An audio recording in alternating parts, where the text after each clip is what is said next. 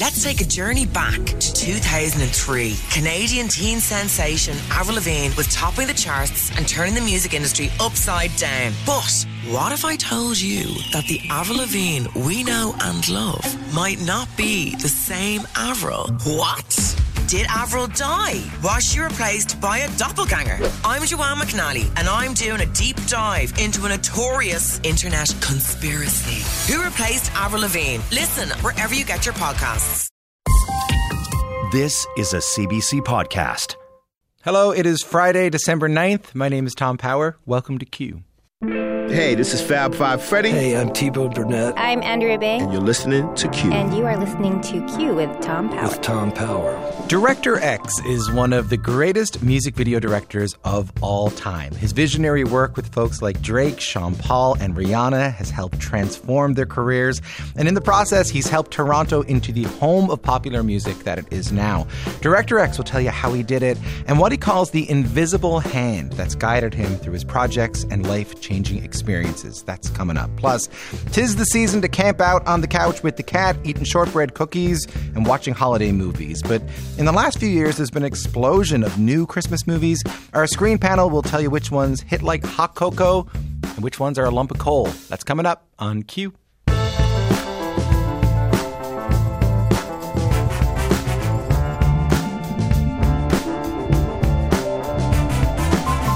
Hi, welcome to the show. It is Friday, which is always good news. Um, there's a decent chance that when you hear this next song, you might picture the video behind it too. I know when that hotline bling, that can only mean one thing. I know when that hotline bling, that can only mean one thing. Ever since I left the city, you, you, you. That's Drake and Hotline Bling, which was not just one of the biggest songs of the past decade, but the music video for it launched like a million memes. So if you have an image in your mind right now of Drake dancing in this box in pink and blue and yellow light, well, you can thank our next guest for that.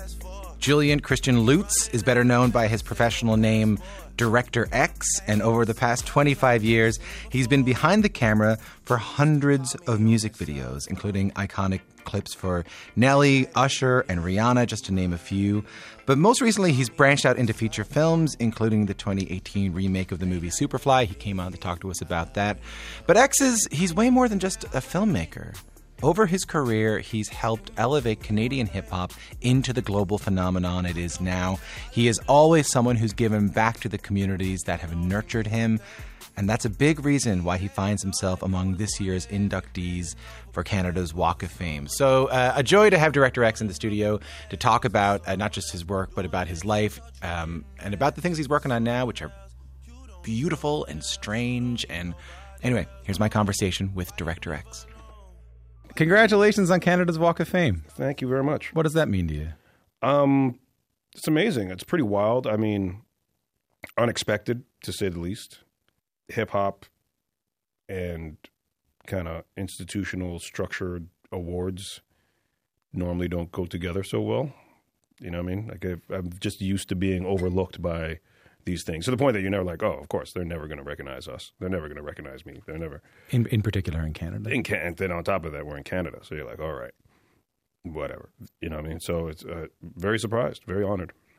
What was the impetus to start working in music videos at all? But Were there videos you watched when you were a kid that got you interested in making them? I think the I think the first time I saw a video that made me really react was um, "Flavor in Your Ear" remix. Hype Williams directed it who ended up becoming my mentor. Um, that was a video I remember like, oh wow, what what's this? It just it hit in a different way. It just something about it. I don't know. Began thinking, but when I went to Much Music, so that's not like I saw that video and said I want to make those.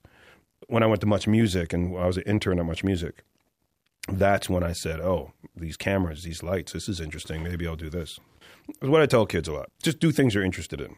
Not everything, especially now in the age of TikTok and hustler culture right? You have people just like, if it doesn't meet my end goal, I'm not going to do it. Just do what you're interested in. So I drew and I was doing logos and I had like a little T-shirt thing I printed up, and I was, you know, thought I was going to do comic books. So at that point, I was thinking I was going to be a graphic designer. and I was writing poetry because I hung out with my friends and they were rappers and I wrote a rhyme and then I, you know I mean it just kind of flows into this thing. Then um, the poetry I'm on the poetry scene in Toronto and we get invited to Rap City to do a, some poetry.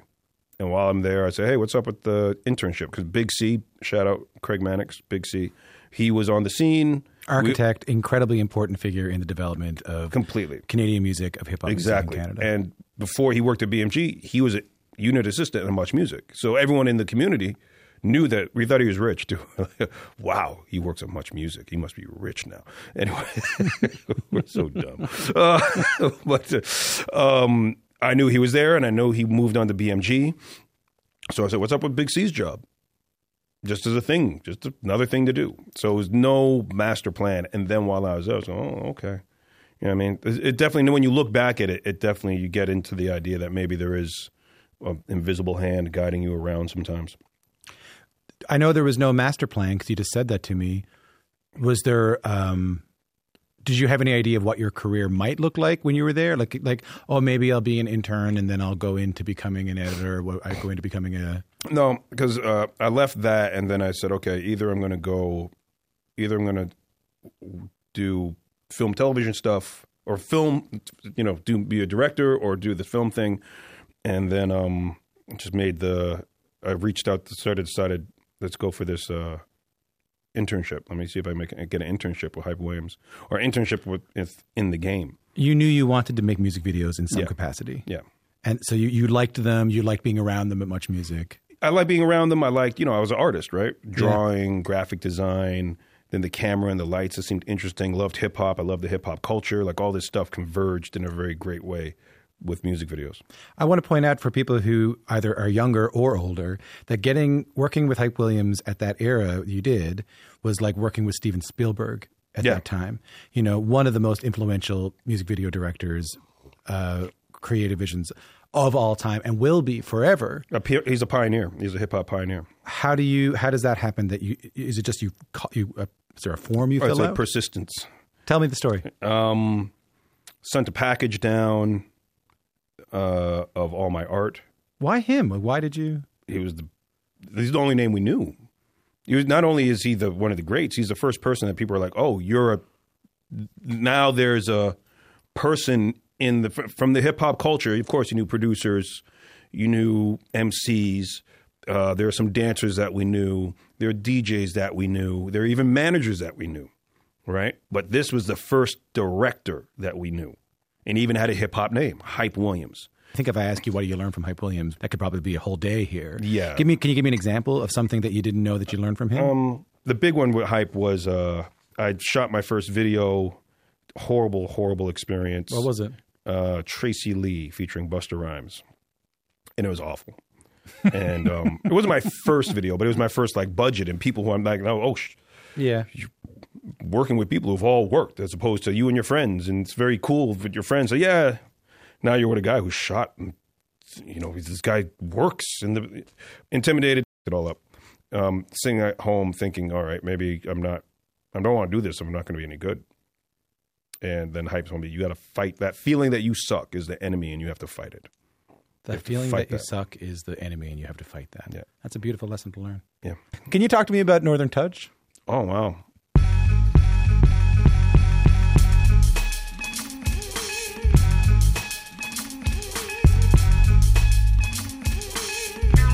I want to give some, some context here, you know, because even as you're making these connections in the U.S., um, you play a really vital role in, in shaping the Canadian rap industry. Talk to me about the significance of, of Northern Touch and what, what just memories from it um, and, and what that meant in the moment. Northern Touch, I mean, I I came from the hip hop community here. Part of the reason why I even got to the States was because I was part of the community here, right? My friends were rappers. We did the talent competitions. Um, you know, much I just I was on the scene. So when I was looking to direct, I was actually coming back here like, hey, I'm working with Hype Williams. Y'all, what's up? Right? And, and surprisingly, you would think everyone was like, oh, our friend who's working with the biggest director. Of course we went. They're like, nah, there's there's another hot guy at the moment.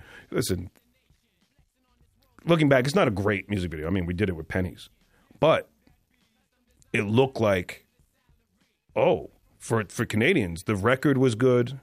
You know, what I mean, it wasn't. There's always this kind of substandard thing for a lot of, and for a lot of hip hop, a lot of stuff just felt like, oh, this feels, you know, you do, this looks Canadian, this sounds Canadian. We, Yeah. we'd have these terms, right? Yeah, it looked very Canadian. I've heard that a lot. yeah, yeah. Right. But here's this video where the styling and the the song and the MCs and everything that's going on and what it looked like. Every it looked like uh, it felt for us like, oh, okay, we can play. We we might be okay. We might be able to get on the field, yeah. right? So for the whole country, it felt like that. Yeah. Did uh, I remember being in Newfoundland and that song coming on, and I just remember feeling like I'm feeling that exact same way of like, wow, there's something happening. There's something happening somewhere else in this country that's really exciting. In fact, I had a conversation with the other day with somebody, and they said, when you were growing up, you know, in Newfoundland, what did you, what did you think about Toronto? And I said, here's what I knew about Toronto when I was a kid. I knew about the Hockey Hall of Fame. Mm. I knew about the Cool House because it was on Much Music. Oh, yeah. And I knew about Baby Blue Sound Crew Wow, wow. because I knew that like I had watched the Money Jane video so much and I loved the song so Yeah. much that that but I was like, oh, there's something really exciting happening in Yeah. Canada mm. in, involving hip hop. She get around, she move around a lot. How will you check it out? She a boss on the spot. She get around, she move around a lot. From Kingston JA right up to T dot on a level. It felt like when I was watching Much Music in the early 2000s, you were you were you had every video on it, or like every second video was one of your videos for Yeah. a long time. You know, speaking of Hype Williams, I didn't know any real music video directors except for you. Right. You know what I mean? Like Yeah. when I was growing up, I was like, I knew there were music videos that were made. Maybe Spike Jonze. Yeah, Spike Jonze and you would have been the two directors that I knew about. yeah. You know? back when I was little X. Yeah, when you were Little X and you had because you had the Get Busy video, right? For Yep. for Sean Paul, which is the video for people who haven't seen it. It's one I, I watched it uh, last night to get ready for this. And it kind of takes place at this house party in in the basement, um, and then there's like a family. The, normal families living upstairs. And Yeah. they're coming down to complain about the dancing going on in the basement. That was shot here. That was shot in Ontario. Toronto, that's a Toronto experience. The basement party, while you're, you know, it's just the whole family has a party. So there's they're playing music downstairs and upstairs. The mother, father, there's uncles, and there's all just this whole thing is happening. And then people would bang on the furnace. The father would go downstairs, tell them stop banging on the furnace. They keep banging on the furnace. You just end the party. Like this is all um, Toronto slice of life. Till I earn 'em on, let's get it on. Stop banging on the damn furnace. You hear me now? This is the last time. Well, let's get it on till I earn 'em on, girl. It's all good, just turn me on. Yo, shake that thing, miss. Can I, can I shake that thing? Now, I remember what was interesting. Someone telling me, or somehow someone telling the story about them relating that to their sleepovers in the suburbs. Just a bunch of kids in the living room, but wilding out, and their dad coming down and yelling at them. Like people found that that connection, even though, but when again when I did it, it was very much like my my thinking for Sean Paul was to surround him in the culture all the time. So like, give me the light was all this dancing, all these kids dancing. I mean, there's there's full big chunks of that video where Sean's not in it. It's just dancing, dancing, dancing. The culture, right? Um, then get busy. That the culture, the dancing, the basement, the that what it meant to be a West Indian in the North America, um, and bringing that, bring it. So it was always that was always the thing for Sean pushing culture along with him. It wasn't it wasn't typical pop star. Look at this beautiful person singing. Yeah. You're right. But it is interesting to take to take him from Jamaica, um, and and bring him and like for him to have done that in Toronto. Well, you know, this is another part of why you invest in the arts, right? Yeah. Um, that program that I did with Kardinal Offishall was a government funded program. From that program, I found directing. From directing, I went to America, and then I said to these Americans with their American money, we can make this money work better in Toronto. Right. This will work better for us in Toronto. I got this is better in Toronto. I brought a lot of jobs up here. So there's one part uh, we can make this money work better in Toronto, and then there's another one. I have all these West Indians. So and remember, Sean Paul launched reggae back again. Yeah. it was very quiet, and then there's a reggae explosion. Yeah. That's directly connected to the city. Direct, directly connected to the culture. These kids, that North American West Indian mix, and how they danced, how they spoke, how they it just translated for the world um, in a really uh, specific kind of way. Like everyone got it. I got a I got a couple of dangerous questions for you, and I want to ask one of them right now. Sure. what as someone who had come up in hip hop, had seen the various eras. You were probably a, I think we're not too far away from one another age wise. I don't think. So you would have seen the early days. You would have known about Dream Warriors and, and Mhm, of and- course. and Maestro and, and Michie Mee. And then you would have seen, you know, Cardi and, and Mhm. Saukrates. That's my generation, That's yeah. your generation. Obviously, I talked to Ron Nelson about this the other day Mm. you know, whether there was any predicting that this genre that was relatively localized and was doing okay, that was doing well, that this genre from Toronto, like Toronto style hip hop and R&B, would become the biggest music in the entire world, thanks to largely Drake and The Weeknd. Yeah. Any idea why? Any idea what changed? Um, in my generation, it looked impossible, and things didn't look like, it, you know, again, it sounded Canadian, it looked Canadian, it just nothing looked like it was on the level. Then my generation actually was doing things on the level. We were actually, you know, I'm on the other side of the border working with these major artists. So the, the, that Weeknd generation and that Drake generation, they didn't. The doubt wasn't there. Of course, we can do this. Of course, Right. right. So they knew his work. They weren't, and on top of it, my generation of hip hop was in this city was the first one to say, "No, we're from Toronto. Here's the CN Tower. This is how we talk. This is where we're from. Let me put on this blue." j-" The generation before mine, try and keep it low, and they're all. I mean, there's there's a, the, at the tail end. There's a couple guys from my generation before they really jumped on the train. Always they'd always uh, talk about being on the train in White Plains. Met her on a train in White Plains. I was on the train in White, White the Bronx. Yeah. Right? The hell are you talking about the Bronx for? Right? Yeah. So, but that was always kind of this thing. They didn't want to really embrace Canada, and of course, the other side. And say it's Canada. What do you, what do you, what, Toronto? Mhm. Other black people, uh, right? Our generation just embraced it. So we don't care what you think, and this is how we talk, and we don't talk like you, and we're not trying to. So wagwan, right? Mhm. the- it's- Oh, what? And now you. This is again part of the culture. So the the Drake and the Weeknd and, and that generation came up where we're from Toronto. It can happen. This is how we talk. What's up? Wagwan, right? And so it was this, this mentality walking into it. I feel was very different. And let's not forget Tory Lanez, and I mean, I go. There was a time when Mr. Morgan, big up Mr. Morgan, for those who know, he and I were literally the only guys from Toronto in the States. We'd have dinner at this little Chinese restaurant, Szechuan Kitchen. I miss you. Um, 20 bucks, we'd go home with uh, leftovers. It was great. Oh, yeah. It was- and Peking chicken, diced chicken, and pe- oh my God, the best. But it was just us. Now you go out, there's a million you know, producers, and, and th- it's all, I mean, Akon did an interview, He says, yo, Toronto's running the game. Yeah. Maybe not culturally, but on a business side, Yeah. Toronto's enough for him to say the statement What does that feel like? On just like being on the Walk of Fame. Never in a million years, never in a million years did I think Toronto would have be a powerhouse, be a force in the worldwide music industry. Legitimately, we got our producers, we have our writers, we have our singers, we have there's you know Jessie Reyez. Not everyone has to be a you know Drake Weeknd level. Like that's mind blowing to have two artists of that level, but have all these other artists occupying Daniel Caesar, Yeah. uh, uh, Jessie Reyez. I mean, oh, dvsn. Like yeah. there's all these artists. They're Yeah. They're just in the game. This is what's going on. Mhm. Unbelievable. Never, never did I think this would happen. I hope you feel some pride. Yeah, yeah. I feel like uh, you know the grandfather or the uncle or the you know. Can we talk about Hotline Bling? Of course. Yeah. You used to call me on my cell phone. Late night when you need my love. Call me on my cell phone. Late night when you need my love. And I know when that hotline bling, that can only mean one thing. So I got I got a, a I, I had Nineteen85 on the other day, Mm-hmm. and he talked to me about how he had like some idea that that song was going to blow up. Mm. Like he when he, when he heard it for the first time because he, he he I mean he produced it right. Yeah. He said even when we performed it live, we knew it was going to be really big. But he said when the video came out, everything kind of changed. What's your what's your memory of that? Same thing. I mean, we did it. Um, another example of what a video can do for a record, but the we did. it, I thought, oh, I think the culture is going to love this. I, I also, you know, far as hip hop is concerned, far as this culture that we're in, I think we're making something that the culture is really going to. I think we're going to stir it up, and then it just you know, just went crazy. The memes, the you know, it was on the news. There was on CNN. Did a story about Hotline Bling. Unreal, unreal.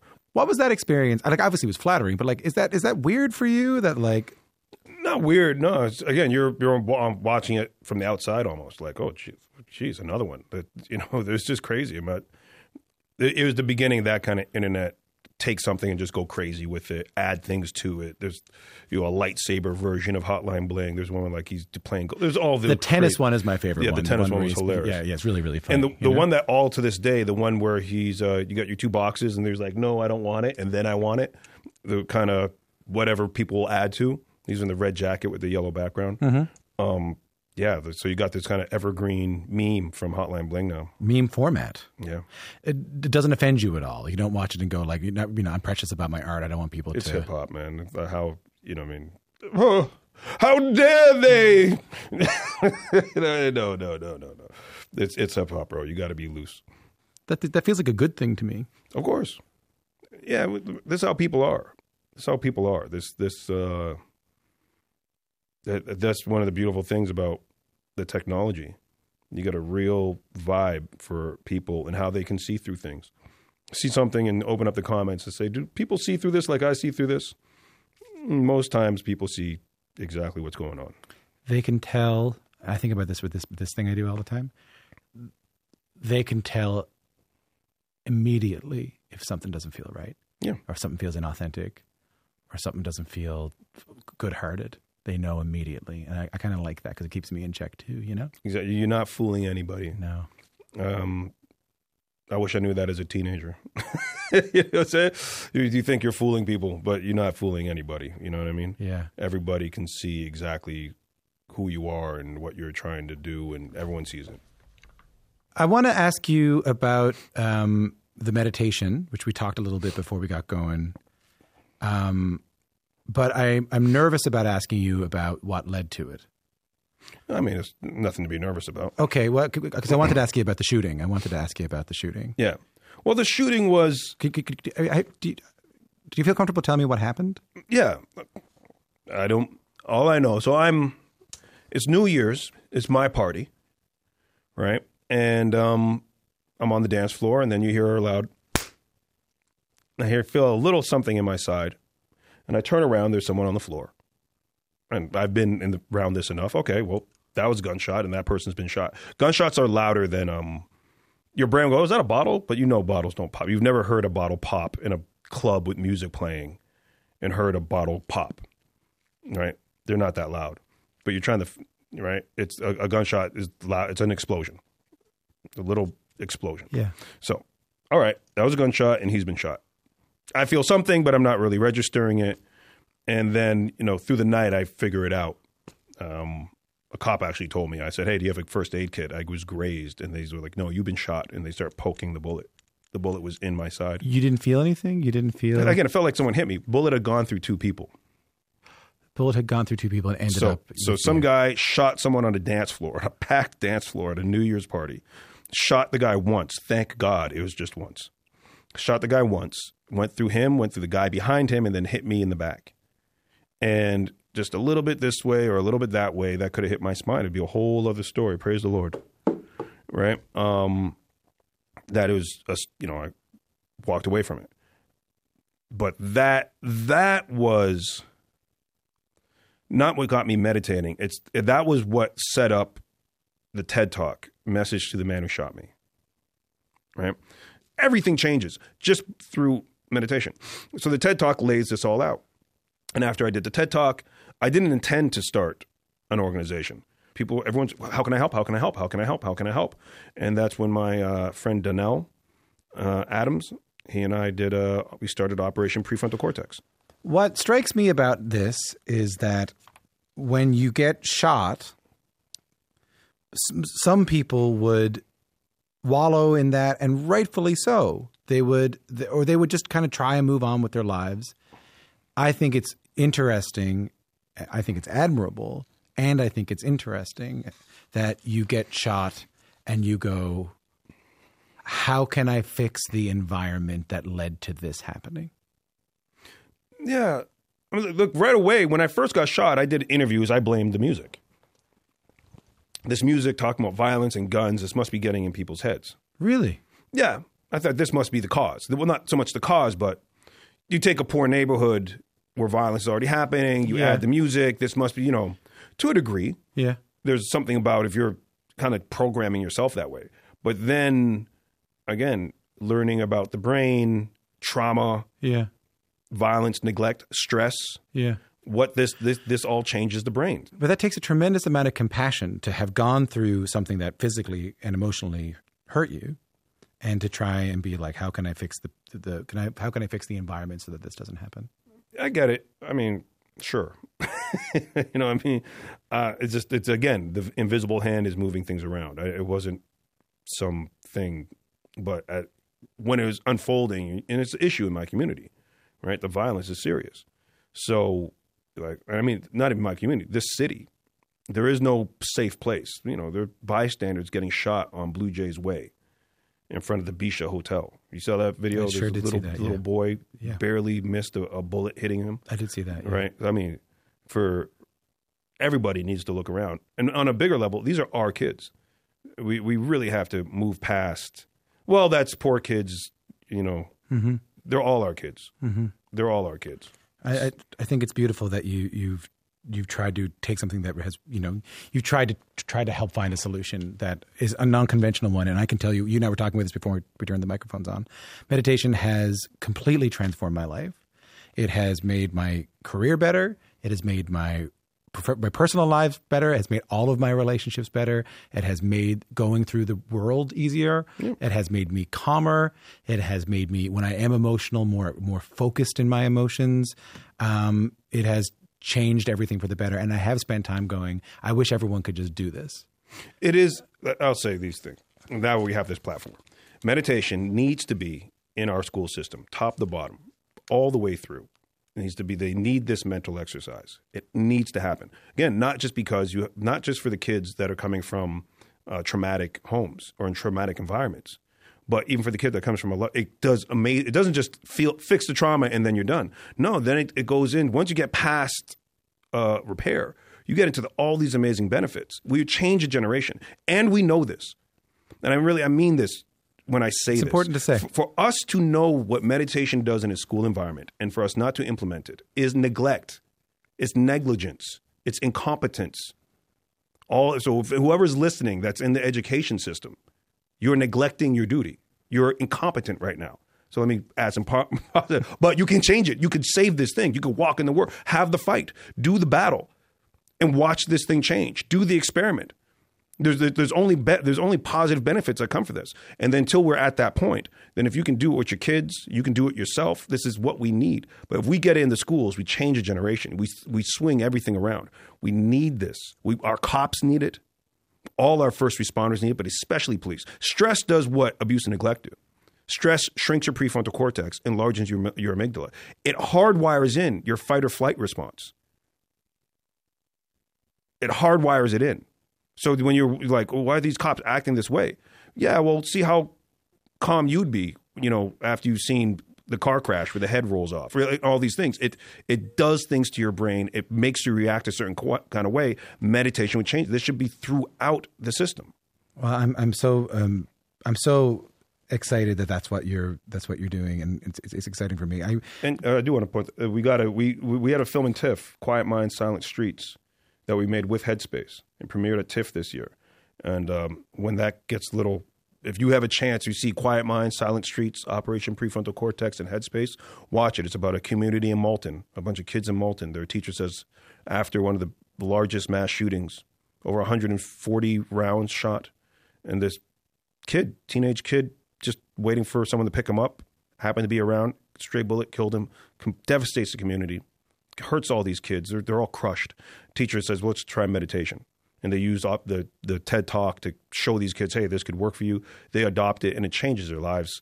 Uh, 15 minutes, uh, like I said, quiet mind, solid streets. When it look out for it if you get a chance to see it, especially when it gets hits the world. well well as soon as we can we'll, we'll post a link about it could you talk a little bit about robin hood Yes, I'd love to talk about Robin. talk to me a little bit about uh, tell me a little about this show this upcoming show Yes, I'm, I've created, produced, and I'm directing, not every episode, um, a television show for Global TV, uh, Robin And it's a modern retelling of Robin Hood. Robin with a Y. Robin with a Y because it's a girl. Because you get it. Mhm. I, I get it. Yeah, no, I get I get. See, I got it. See, I know. Yeah, that's meditation, right? Got me going. That's and and they live at the corner of Sherwood and Forest. Ah, Ah, see, yeah, see, yeah, no flies. There we go. So, um, yeah, it's uh, John Prince wants to buy the Sherwood Towers and build some monstrosity, and they're fighting back. And you know, they're rappers. They make the music. It's New Nottingham, and we shot it here. We uh, shot our studio is in Pickering. The exteriors are in Hamilton, and uh, yeah, it's just exciting um, to create this show.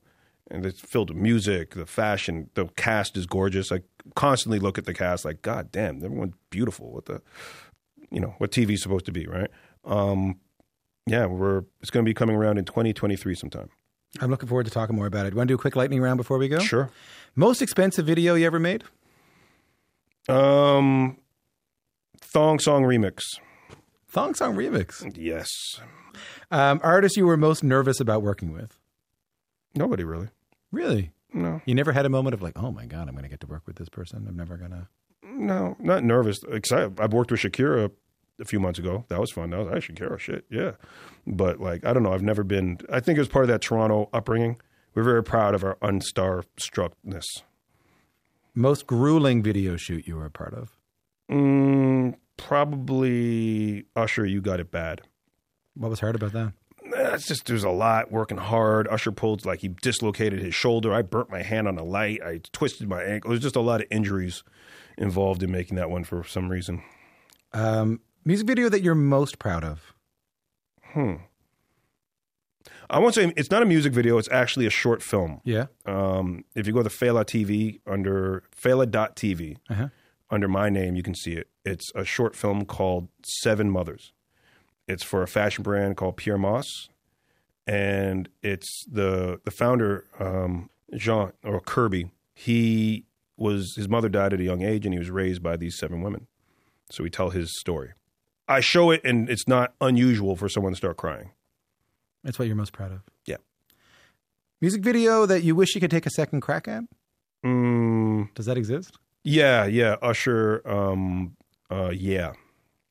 Oh yeah, really? Big- I would just would have done all lasers. I would never. I would remove all the club stuff.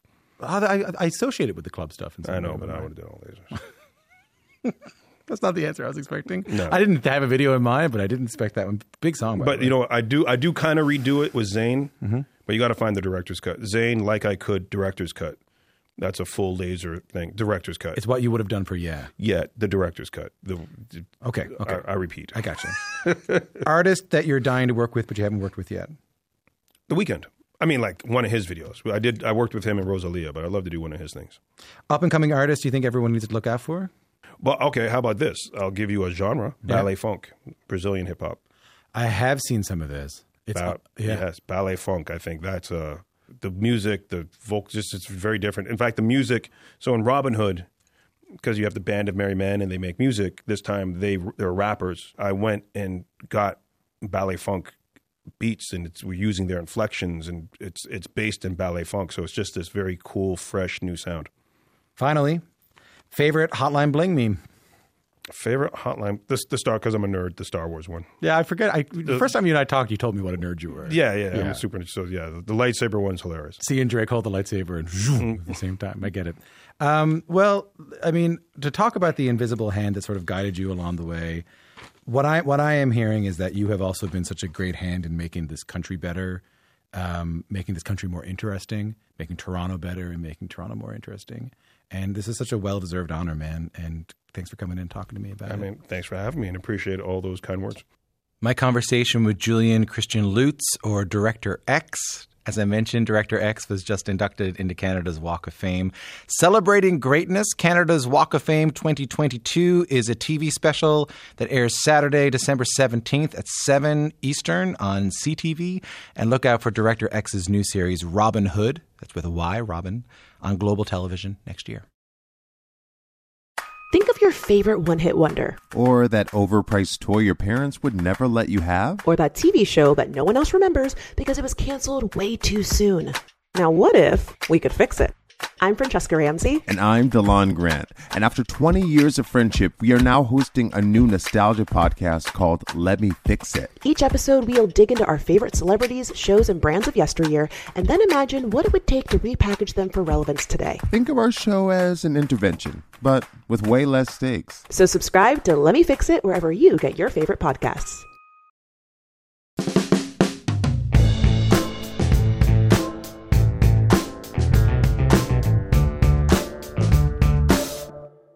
Some kids' books are more than just bedtime stories. They're rites of passage. Are You There, God? It's Me, Margaret by Judy Blume is definitely one of those books. It tells the story of an 11 year old girl and her struggles to understand puberty, faith, and family.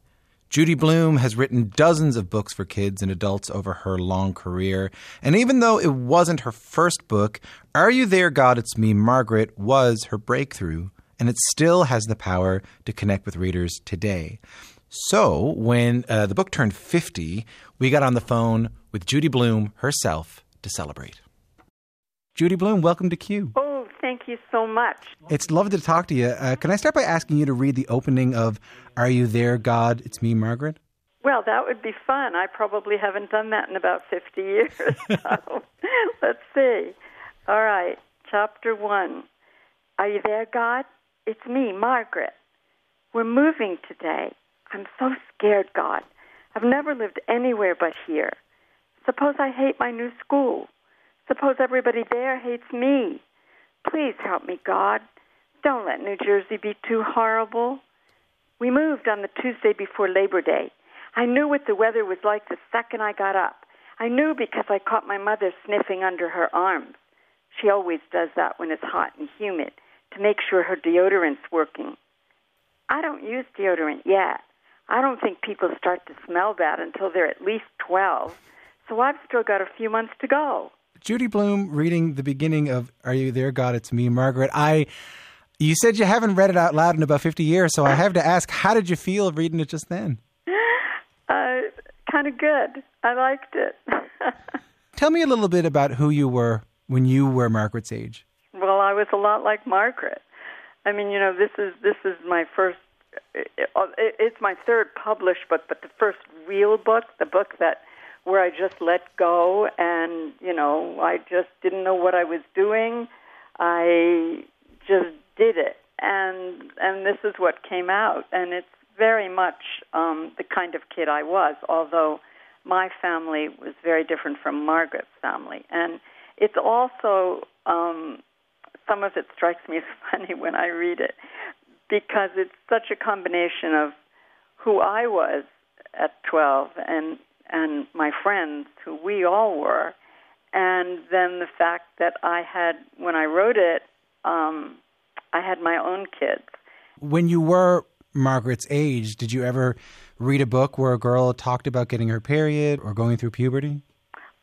No, but I wanted to. would have been very happy with that. Um, I was writing the book. I didn't really think about that. I just knew I wanted to be real. I wanted to be real. I wanted to be honest.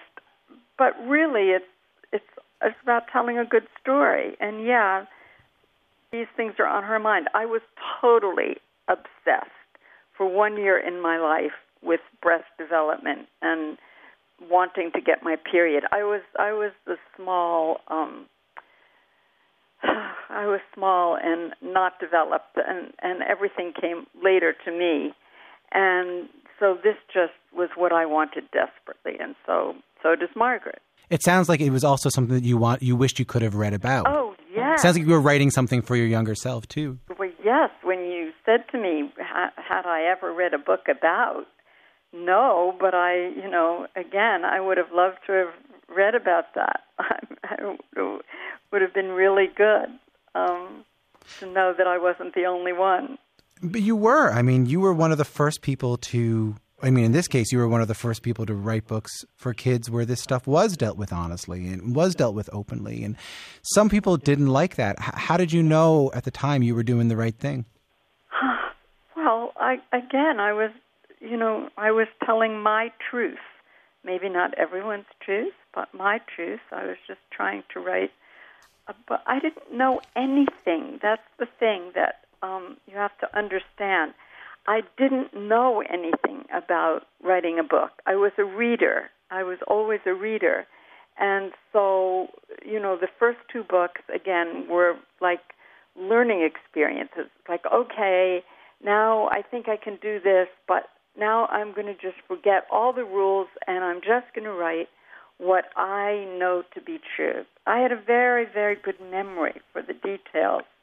Of, you know, wasn't so far removed from it then. I don't know how old I was. I think I was, um, I don't know, 30 when the book was published. Maybe I was 30 when I wrote it. I don't remember, but it's what I knew. It's it's it's the only thing that was going to come out of me when I started writing was was about growing up, being young. That was still right there. You know, it was just right under my skin. Did you have a feeling that it was going to get some pushback that, that some people weren't going to be happy that you were writing a book like this? No, because I didn't I didn't even know anything about, you know, audiences. Now maybe maybe my publisher knew, maybe my editor knew. But um, he was always incredibly supportive. Um, to me, this you know this is the thing. There was nothing wrong with thinking about getting your period and wanting wanting your breast to grow. There was nothing wrong with that. It wasn't controversial in my mind. It was just true. Um, so you know, people who think, I mean, as I, you know, wrote more and more books, of course, I did learn that there were people around who thought puberty was a dirty word. Um, but it wasn't in my house, and um, not that I discussed it with my parents. Oh, no, I didn't. I mean, I did all those things that Margaret did. I hid in the closet and put cotton balls inside my bra. And um, if my mother noticed, she never said anything. She was she was so shy and quiet, and she could never talk about anything like that. But my father is the one who, you know, wanted he wanted to be the parent that I could come to with questions, and um, and I did when I was younger. I did. He's the one who told me about periods because I badgered him until he did because I had had a cousin who said, um, "Oh, I don't feel that well today." We went there to visit the family, and she was maybe 13 or 14 and Mm-hmm. it was like what's wrong with you? What's wrong with you? And she said oh you'll find out when you're 13 and all the way home in the car it was a long car ride i was at my father what will i find out? What will i find out when i'm 13 and finally when we got home i guess you know he and my mother decided that he should tell me he was a dentist, so you know that was very close in those days to being a doctor. So, so he was the one, um, and he felt comfortable enough to talk to me about um, puberty, about sexuality later on. It's good that you mentioned that, and it's good that you mentioned that. You know, when you came out, you had no idea that people would react the way they did, or that people would be uncomfortable with a, a book where someone was talking about their period. You know, when "Are You There, God? It's Me, Margaret." Was published back in 1970. You donated three copies to your Oh, kids' yeah. school. Can can you tell me what happened to those books? Yeah, that's true. I was very excited, you know, about my book, and so um, both of my kids went to the local elementary school, and I did donate three copies, signed copies, to the school library, and the male principal, um, not a good guy uh, for many, many reasons, but he um, removed them from the library, and he said, uh, you know, um, girls in sixth grade are too young to read about this. We we can't have these books in our library.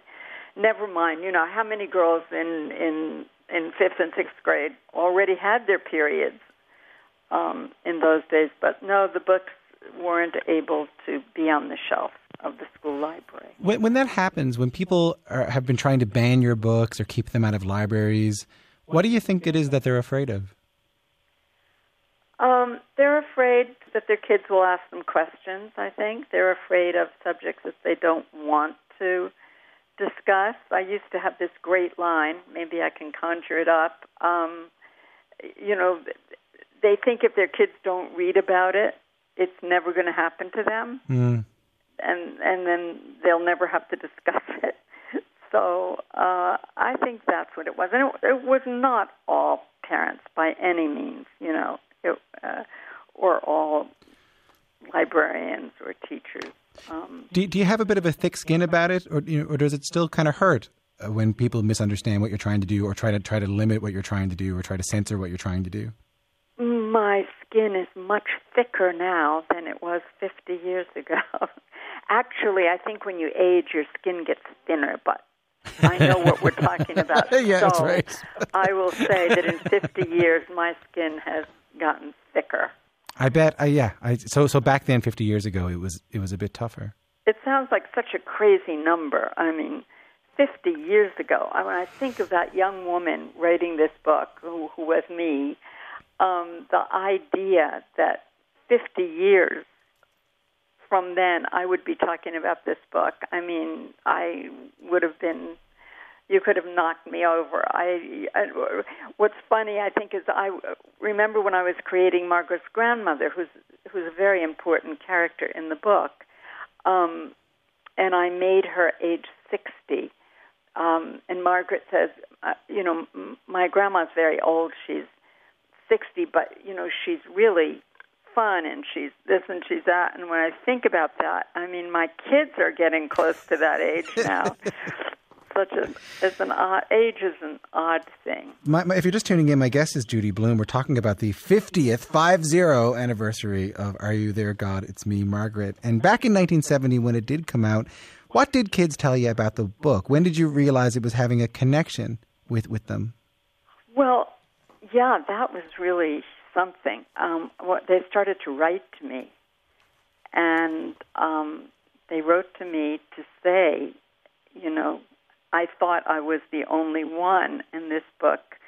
Uh, let me know that I wasn't. It was like talking to a friend, or uh, I mean, they said these incredible things, and it was like, oh, oh, you know, maybe, maybe, maybe I can really do this thing. Maybe I can really write, um, because I didn't know until then. I, you know, again, I really didn't, and that was like that was that was so reinforcing and, and supportive, and um, that's what every writer needs to keep going. Author Judy Blume, I spoke with her a while back when Are You There, God? It's Me, Margaret celebrated its 50th anniversary. Recently, Netflix announced it will adapt another one of her classic young adult novels, Forever, into a TV series.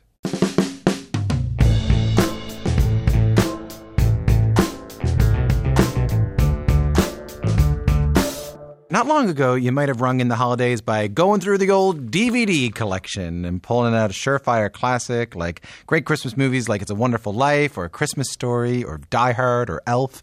But in the streaming age, Christmas movie lovers have a paralyzing number of options. According to Entertainment Weekly, no fewer than 170 new holiday films are premiering this season across all platforms. 170 new holiday films. Right on. Pretty much all of them feature some familiar face from the 90s as a romantic lead. So we wanted to get together a panel of movie experts to talk about what is driving this explosion of Christmas spirit. Amil Niazi is here. She's a writer and showrunner at CBC's Pop Chat podcast, which just released its final episode. Good friend of the show. Hi, Amil. How are you? Hi, Tom. Um, we also have Super Channel host, frequent Q guest Teri Hart uh, back with us. Hi, Teri. Hi, Tom. And you guys said that in the exact same way. It freaked me out. Yeah, really and did. playing the role of the Christmas movie Grinch, we have film critic Rad Simonpillai. Bah humbug. That's better. Thank you for not saying hi, Tom. Um, Amil, I want to start with you. Tell me, I think there's a story here about how you got into the whole Christmas movie thing. Yeah, I mean, it's an unlikely story for sure because I, I grew up Muslim and we did not celebrate Christmas. In fact, I hated Christmas movies because I could not relate to a single facet of them. Um, found them quite boring, actually. And then I had children, and suddenly I felt like I wanted to have markers of seasons And short of the whole Jesus thing, which I don't do, movies seem like a good entree. Uh, you know, so it started with stuff that I was familiar with. And then it was really in the pandemic. I had uh, a, a very new baby. I was getting up at, at five in the morning with her. And the only thing on were, were Hallmark Christmas movies at the time. And I just allowed myself to bathe in their simplicity and their formulas. And it was so comforting and so soothing at a time when I think we all really needed some sort of, um, you know, tether to the normal world. And I just became completely hooked. And now you know that I call them my stories, and I wait very patiently for you know Halloween to be over so that the Hallmark Christmas season can begin. I mean, it's that's a thing because I mean, like, I, I uh, not not to butter your bread too much here, but like you are you are someone whose uh, taste I, I really trust, and you know, and I, w- I would look to you on uh, online or on the show for you know your your takes on HBO dramas or you know critically acclaimed films. Teri, Teri, that goes for you too there's something about you know people who don't typically engage in like sort of the Hallmark Christmas movie thing getting into it these days. Teri, like what's the appeal of these movies for you? Yeah, I mean it's atypical for me too, and and I think at this time of year specifically, for me it's it's the counter programming of it all because we're immersed in award season and the contenders and the awards hopefuls, and they all tend to be more serious dramas that leave you with something to think and talk about. But I do also love just the pure escape of this Christmas movie genre and what they offer up and just like watching them and being okay well that happened let's go to bed and there's nothing in my head afterwards I don't have to have a deep deep conversation with my husband about the state of the world I can just you know turn off and and go to bed and there's something about that that has appealed to me year after year. All you got to think about is why Lauren Graham picked that one guy over the other guy. That's all you got to think about. Um, Rad, singing is how we're, we're getting you in between uh, leaving lumps of coal in children's stocking. Can you at least give us some mm. like industry perspective here? Like, why are we seeing so many? I think I said in the intro like 170 new Christmas movies this year. Why? Why so many? Well, I mean, because well, first of all, bear in mind that this business model is nothing new, right? Like the idea of like these kind of hallmarky Christmas movies, like they are they essentially come from the holiday rom com staple, which goes as far back as the rom coms in general, right? Like like like the Shop Around the Corner, the movie that was remade into You Got Mail, is a cornerstone holiday rom com, and you know I'm a fan of a lot of these old like the 1940s ones, like Preston Sturges, like you know Remember the Night and Miracle of Morgan's uh, Creek. So here so we go. Here new. we go. Yeah, no, here we go. the good one. Those are good. But the but the good. But you see, the thing is like uh, all we're doing is all we're seeing is like an amplification of that business model, right? And then the reason we're seeing this amplification is now you have so many streaming platforms, right? There are so many streaming platforms that are on the market, and each of these streaming platforms, I mean, year round, they're creating a glut of content. And then when you get to the holiday season, like Amil said, you wait for Halloween to be over so the shelves are stocked with Christmas decor. Same thing. These streaming shelves, these streaming platforms, they're all stocking their shelves with holiday merchandise, just like any department store would. And that's why we're seeing so many. I mean, I, sounding like a Christmas movie hipster to me a little bit rad here. You know? a little bit like, you know, oh, do you like 1975? Oh, I like Devo and New Order, actually, you know, when they first. Um, well, let's, let's, let's, let's give, to be fair to Rad here, let's give uh, folks listening to this a sense of what we're talking about here. Take a listen. And uh, what's the bear population like here? Just asking for a friend. It's you. Do you always cut down your own tree? No, but I started so late this year, I figure I better finish strong. So. Ooh, oh, that one over there.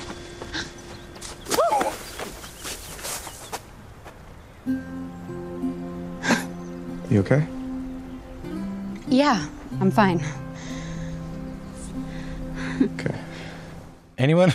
that sounded so awful. Oh my god! my god! It's like I think that was the meet cute. That was the, well. Hold on. What does that mean? When the two love interests first meet, uh, the meet cute. It's what's it's called in the rom com in movie speak. Did someone Oh. trip into the other person's arms? Maybe Yes, I heard a little bit of obviously, that. Or walk They into fell each other into with a a pile of cake. snow. Oh, Yeah. okay. Oh my god! So hold on, Amil. Do you, did, Amil? Did you recognize what that was? Or did you do you know what do you know what the movie was? I don't know what the movie is, but I recognize what that was. I've seen a lot of those movies. So let me say uh, it's called a Kismet Christmas. Amil, can you give us the broad strokes of sort of how every single one of these movies goes? Yes, and you can tell me if I'm right about this movie because I haven't seen it. But usually, uh, small town girl uh, leaves for the big city and you know becomes a, a writer or a journalist or um, you know some type of marketing person ignores christmas ignores her family for some reason she's called back to her hometown where she runs into her high school sweetheart or you know an unrequited crush that never quite made it and then they fall in love while she tries to save christmas and hmm. that's just a classic hallmark holiday film Teri, does that sound right to you as a connoisseur? Does, that, does that sound right to you? I would add it could be her best friend's brother, and oftentimes it's called back to small town because it's a great aunt or uncle or great grandparent that has died, um, and it has to be the great. It has to be one removed because it can't be too sad, and hopefully that great relative has left a letter with a hint at how our lead actress can live a more fulfilled life. Wait, a letter? So the so the so the great aunt dies. So it's no one too serious. It's not like your mom or something like that. Your great No, aunt no, no, dies, no. and she Uh-huh. leaves you a letter about how to how to live your life. This is sort of how it goes. Yeah, live a more fulfilled life. but it has not to be passing too much related to judgment. christmas It has to be Yes. related to Christmas, Amil. Yes, yes. It has to be like um, cr- only Christmas can teach you the true meaning of life and love, and therefore, Oh. if, if you don't find my, um, you know, classic vintage Christmas tree topper in time, then you'll never know what it means to be a, a fulfilled human being. and then she finds the Christmas tree topper, and then she kisses uh, her love interest at the very end of the movie. It's very important that they don't kiss until the very last scene. And it's very important that that kiss is a closed mouth kiss. So no open mouth, no tongue in a No, Hallmark Christmas no, movie. no, no, no. Would Would you Closed like to know the actual synopsis of A Kismet Christmas, the clip we just yes, listened to? Yes. All right. Sarah is a children's book author who returns to her hometown where she reconnects with her family and Travis, her teenage crush. She, s- she soon discovers that a long held family legend might actually be true. Yeah, this is kind of it, right? This is kind of what you were, you're not wrong about this. Um, all right, Rad, let's bring you in here on your on your fixed wheel bicycle. let's, let's get you in here in your penny farthing bike um, with the big wheel. What's your idea of quality holiday entertainment, if not these dumb movies? Uh, well, first of all, can I just thank Amil and Teri Hart for making me feel like I was in a writer's room at Hallmark just now, and I was like, "Oh my god!" And I'm like, so look, "I'm gonna go home traumatized after that." But you know, Did I not exactly nail what the film was? absolutely, Absolutely. incredible. Um, but yeah, look, like I mean, obviously, I'm not watching that. Right, like I think like you could we could like uh, enjoy holiday movies without compromising taste, and you know, like my favorite holiday movie is, I mean, you know, brace yourself, it's Eyes Wide Shut, directed by I think we the have. great I Stanley think we're out of time. I think Quirks and Quarks has to start now. I think. Hold on. What are you talking about? Eyes Wide Shut is a holiday movie. Of course, and look, and uh, you're obviously not the first to question that, right? I mean, we're talking about this movie where, yes, Tom Cruise crashes a sex cult, and yeah, a lot of people are like, "Oh, that's not a Christmas movie." To which I say, like, what is a Christmas movie, right? Like, where are we drawing the line? Because it's got the aesthetics, it's got the themes. You know, Eyes Wide Shut. This is a movie that is set during the holidays. It's not just uh, about a man trying to get it. it it's it's about a man who leaves his home feeling like less of a man while he's out in the world. He's he's he, he has these run-ins, very close run-ins with death, and then he returns home to his family renewed, ready to heal. And I've used this line before, but basically, like Eyes Wide Shut. It's essentially it's a wonderful life with naked people. I've actually said Eyes Wide Shut is a holiday movie myself, so I, I have to agree with Rad on this one. Okay, so Eyes Wow, Wide. We you're cult. on your We are legion. yeah, I think I think by cult and legion you mean the two of you, but I think I, I I am a I, I am a believer in Die Hard. We were talking about this before Mm-hmm. uh, uh, before the the panel started. Brad, I'm a believer that Die Hard is a Christmas movie. You know, that's Same a good story. one. you know? Man wants to get home for the holidays to his family, and he's facing death. Yeah, that's the hallmark of any Christmas movie is grim existential uh, thoughts. Uh, Teri, hold on. Can I just bring you in on this? What, what do you what do you Sure. make, what do you make of all this?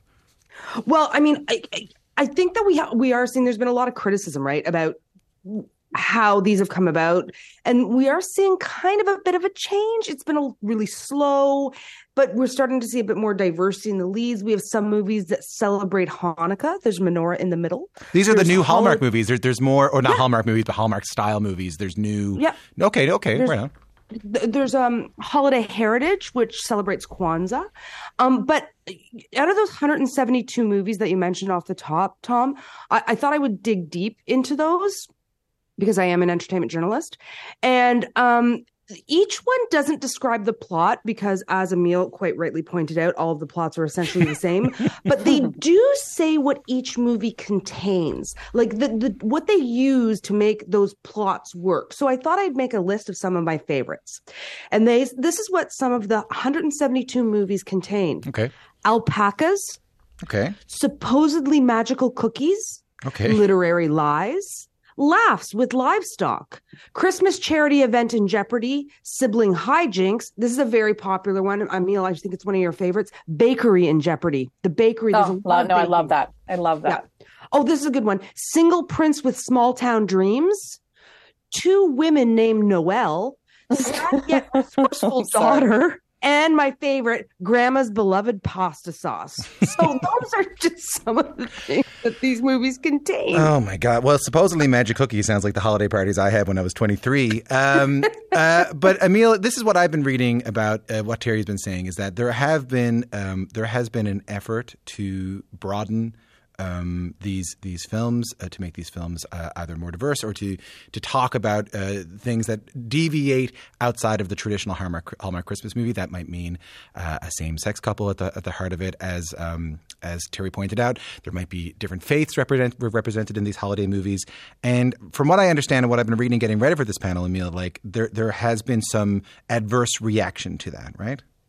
Yes, definitely. I mean, you know, I can't pretend that these movies are not incredibly straight and incredibly white. Uh, and, and even for all their diversity and, and they're bringing more LGBTQ storylines into it, you know, it's still two white people kissing at the end. But, uh, despite the fact that it's still a, a very small measure of, of progress that we're seeing, people like Candace Cameron Bure are, are appalled and you know she's teaming up with the i think it's called the great american family network to put christianity back into christmas. And you know they want to make these films much more traditional. And, and i'm putting air quotes around that because i think what they mean is uh, straight white couples uh, who believe in jesus. And you know they they're they're really uncomfortable with the idea of these films uh, appealing to more uh, of a broad audience including lgbtq storylines. And and I just think it's so funny because you're not they are these are not progressive films. this, this is not you know we're not groundbreaking here. We're we're simply appealing to the masses. Um, but there are people that that don't like it and, and really want to see us return to.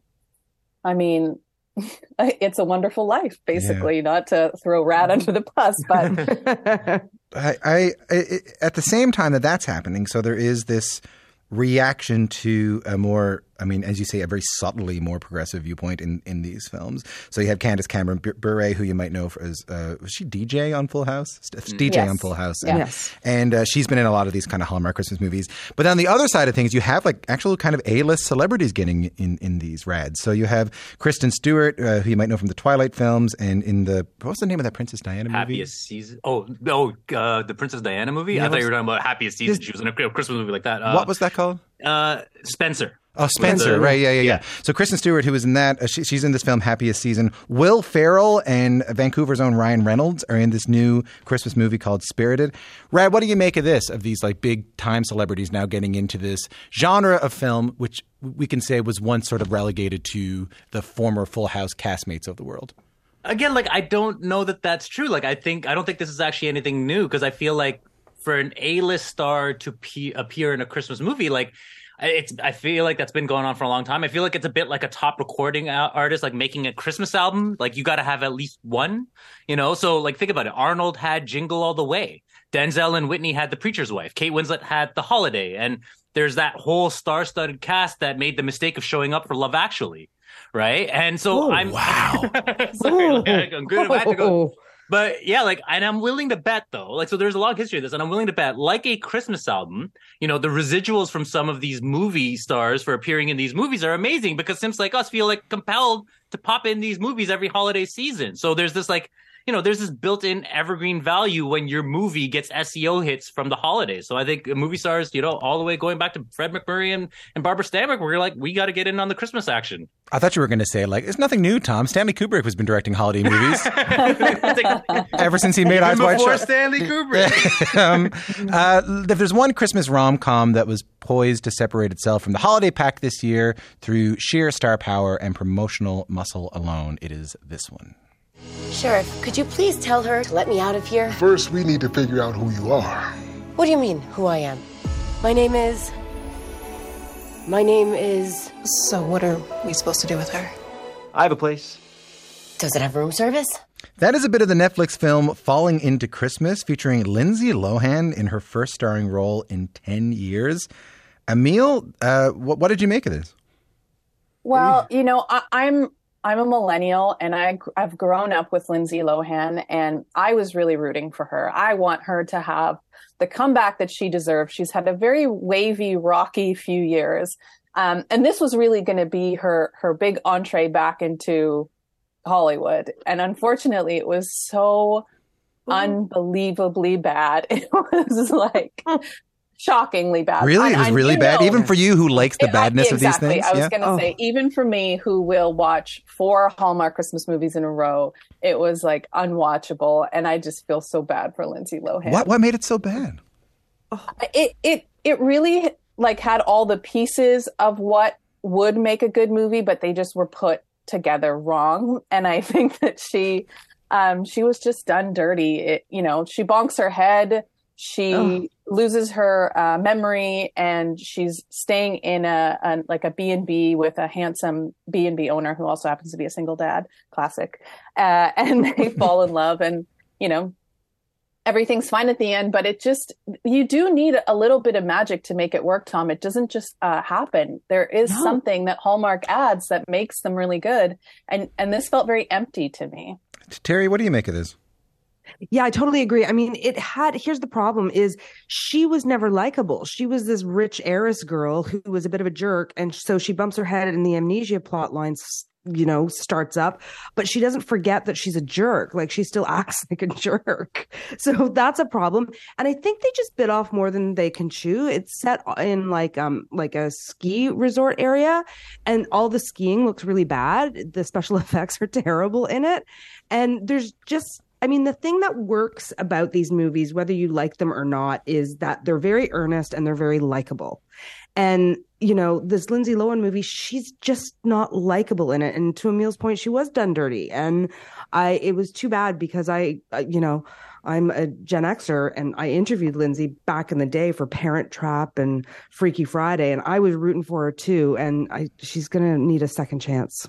Um, for someone out there who wants to steer clear of this typical rom com holiday fare Rad, other than you know Citizen Kane apparently and The Life Aquatic and the Criterion Collection, um, what other Christmas themed movies would you recommend?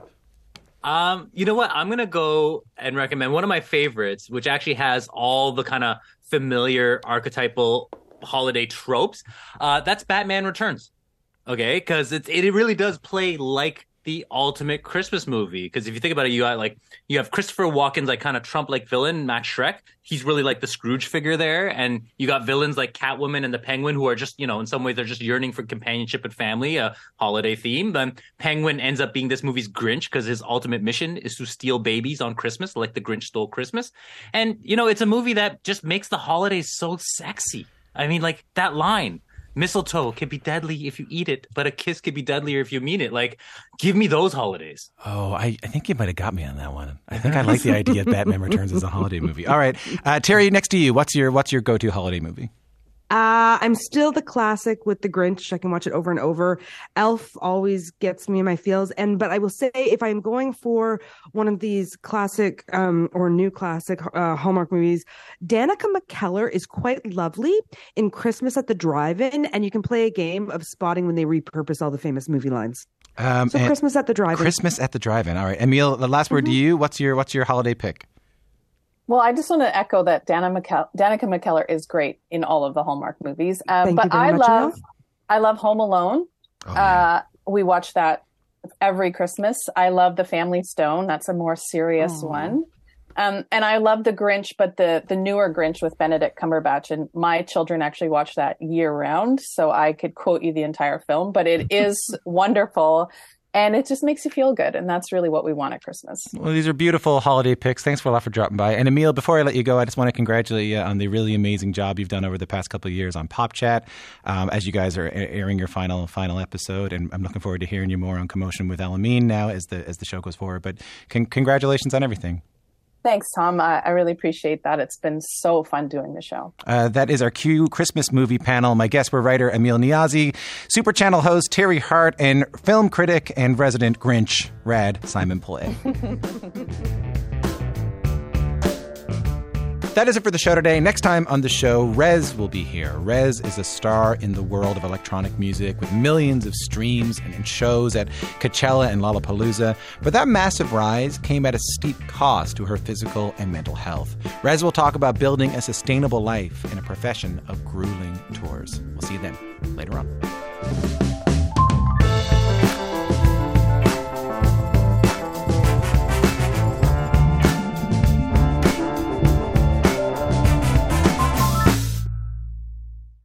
For more CBC podcasts, go to cbc.ca slash podcasts.